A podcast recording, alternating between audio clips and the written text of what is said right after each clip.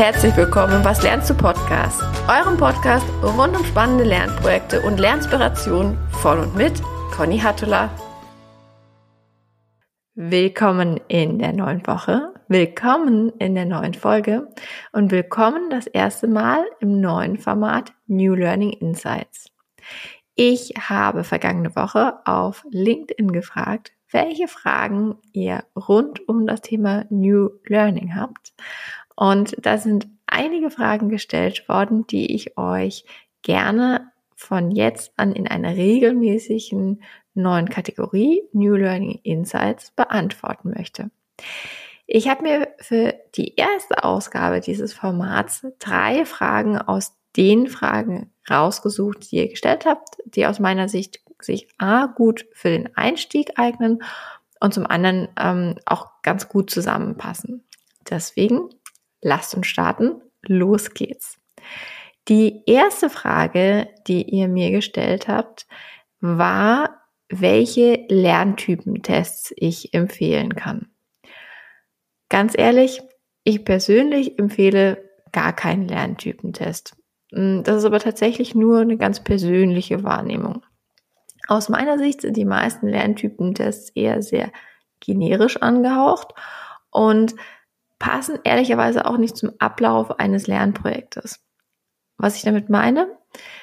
Wenn ich anfange, mich mit einem Lernprojekt zu beschäftigen, dann kommt es extrem darauf an, in welcher Phase des Lernprojektes ich mich befinde. Ähm, und je nach sozusagen Phase spielen unterschiedliche Lernmaterialien für mich eine Rolle. Ich persönlich nutze zum Einstieg tatsächlich ganz gerne das Medium Podcast und gehe danach meist tiefer in das Thema mit Fachbüchern, Artikeln etc. Und wenn ich dann ins Umsetzen gehe, ähm, dann suche ich mir meistens How-to-Videos auf YouTube. Das könnte man an der Stelle sagen, okay, offensichtlich ist sie eine auditive Lernerin oder aber äh, sie ist eher sozusagen die visuelle Lernerin. Aber am Ende des Tages stimmt ja beides nicht wirklich, sondern es ist eine Kombination an unterschiedlichen Medien und Formaten, die eben für mich zu unterschiedlichen Zeiten gut passen. Warum hole ich an der Stelle so aus?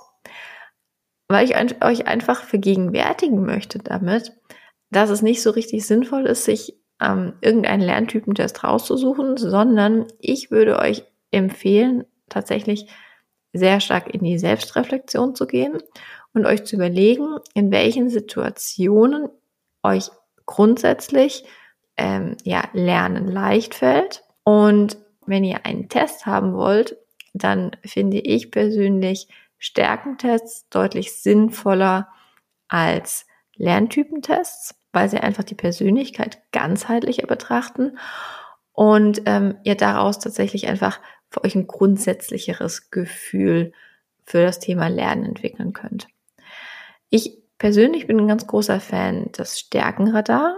Ihr könnt aber mit jedem anderen herkömmlichen Stärkentest, sei das der Gallup Strengths Finder, sei das, ähm, seien das die VIA-Charakterstärken oder irgendein anderer Test. Also ihr könnt grundsätzlich eigentlich jeden anwenden und, ähm, und euch einfach auf die Art und Weise nochmal eurem Lerntypen in Anführungszeichen nähern. Das heißt, auch hier wieder einfach das Beispiel von mir. Ähm, bei mir ist es, äh, sind die Stärken Kommunikation und Netzwerken extrem ausgeprägt.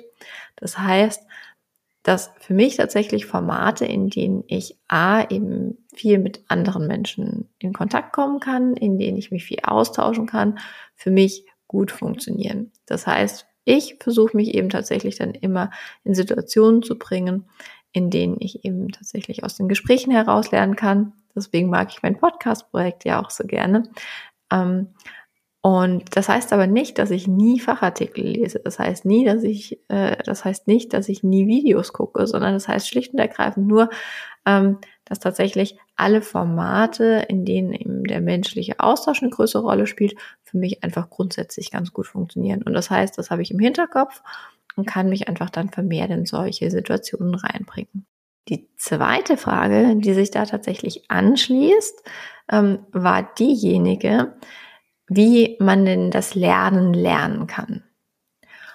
Und da würde ich jetzt ehrlicherweise die ketzerische Antwort geben. Ich finde, es gibt keinen Menschen, der nicht lernen kann. Es geht eher darum, zum einen wieder in die Reflexion zu gehen und zu schauen, in welchen Situationen und zu welchen Themen und mit welchen Formaten fällt mir denn Lernen besonders leicht. Und auf Basis dessen dann entsprechend sich das Setting so zu bauen. Also das heißt, es ist der eine Teil der Antwort auf die Frage, wie lerne ich denn zu lernen? Reflektier dich, wann es dir besonders gut ähm, von der Hand gegangen ist und, ähm, und bau dir die Lernsettings in der Zukunft möglichst anhand dessen.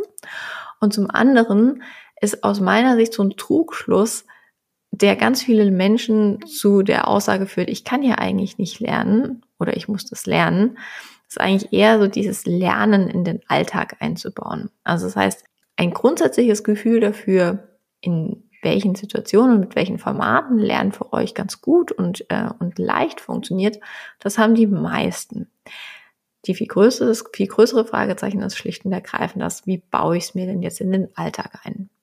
Und zum einen bin ich da tatsächlich ein Fan davon, sich relativ strukturiert mal aufzudröseln, was denn zum erfolgreichen Abschluss eines Lernprojektes notwendig ist.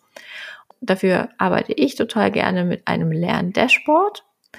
Ähm, und zum anderen geht es tatsächlich, finde ich, da sehr, sehr stark darum, sich diese kleinteiligen Zeiten in den Kalender reinzubauen, um dann auch wirklich ins Lernen zu kommen. Also das heißt, das wäre der zweite Teil meiner Antwort zu sagen, hm, wenn du reflektiert hast, welche Formate, welche Themen etc., dann schau dir im nächsten Schritt tatsächlich nochmal so ein Strukturierungstool, wie, das, wie zum Beispiel das Lern-Dashboard an.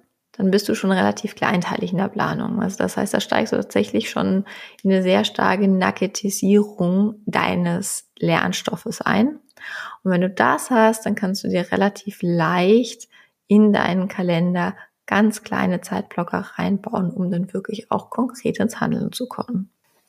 Die dritte Frage, die ich jetzt für heute ausgewählt habe, ist diejenige, was ähm, man denn lernen soll, um in der Zukunft erfolgreich zu sein. Das würde ich jetzt sagen, das kommt drauf an.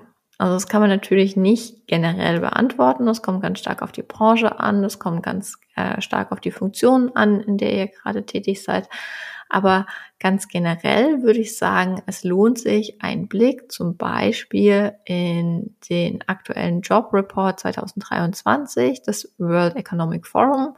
Die haben sehr dezidiert aufbereitet, welche Skills und welche Meta-Skills in den nächsten fünf Jahren sehr relevant werden ähm, und wie der Gap ist zwischen äh, dem, was sozusagen heute schon gekonnt wird und was in der Zukunft gekonnt werden muss.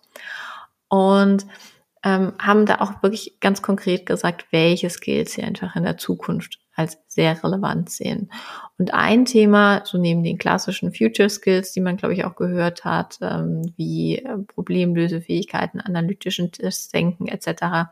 So ein Thema, was wirklich ganz prominent platziert wurde, das Thema Leadership und Social Influence, ähm, was ich jetzt tatsächlich gar nicht so furchtbar überraschend finde, weil ähm, gerade jetzt durch Pandemie, die Diskussion danach, das Thema Remote, Hybrid, vor Ort etc., haben sie einfach die ähm, ja, Fähigkeiten, die ich als Führungskraft in diesem Hybrid-Setting haben muss, nochmal relativ stark verändert. Also das heißt, das Thema würde ich mir mal genauer anschauen und ich würde mir anschauen das Thema ähm, KI als Tool. Also das heißt, ich meine damit nicht, dass ihr coden können müsst, sondern dass man sich anschaut, ähm, wie man denn mit ähm, generativer KI, wie zum Beispiel ChatGPT, gut umgeht, also wie man sie gut als Tool nutzen kann, um selbst effektiver und effizienter zu arbeiten. Und da ist ein Punkt einfach, dass man lernt, wirklich gute Fragen zu stellen.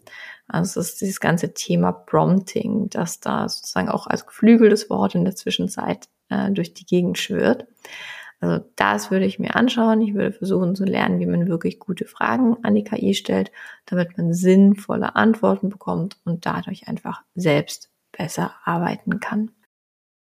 Jetzt hoffe ich, dass euch dieses Format gefällt. Ich freue mich natürlich wie immer über Feedback zu der Folge. Ich freue mich, wenn ihr mich anschreibt, wenn ihr mich kontaktiert. Wünsche euch eine wunderschöne Restwoche. Bis bald.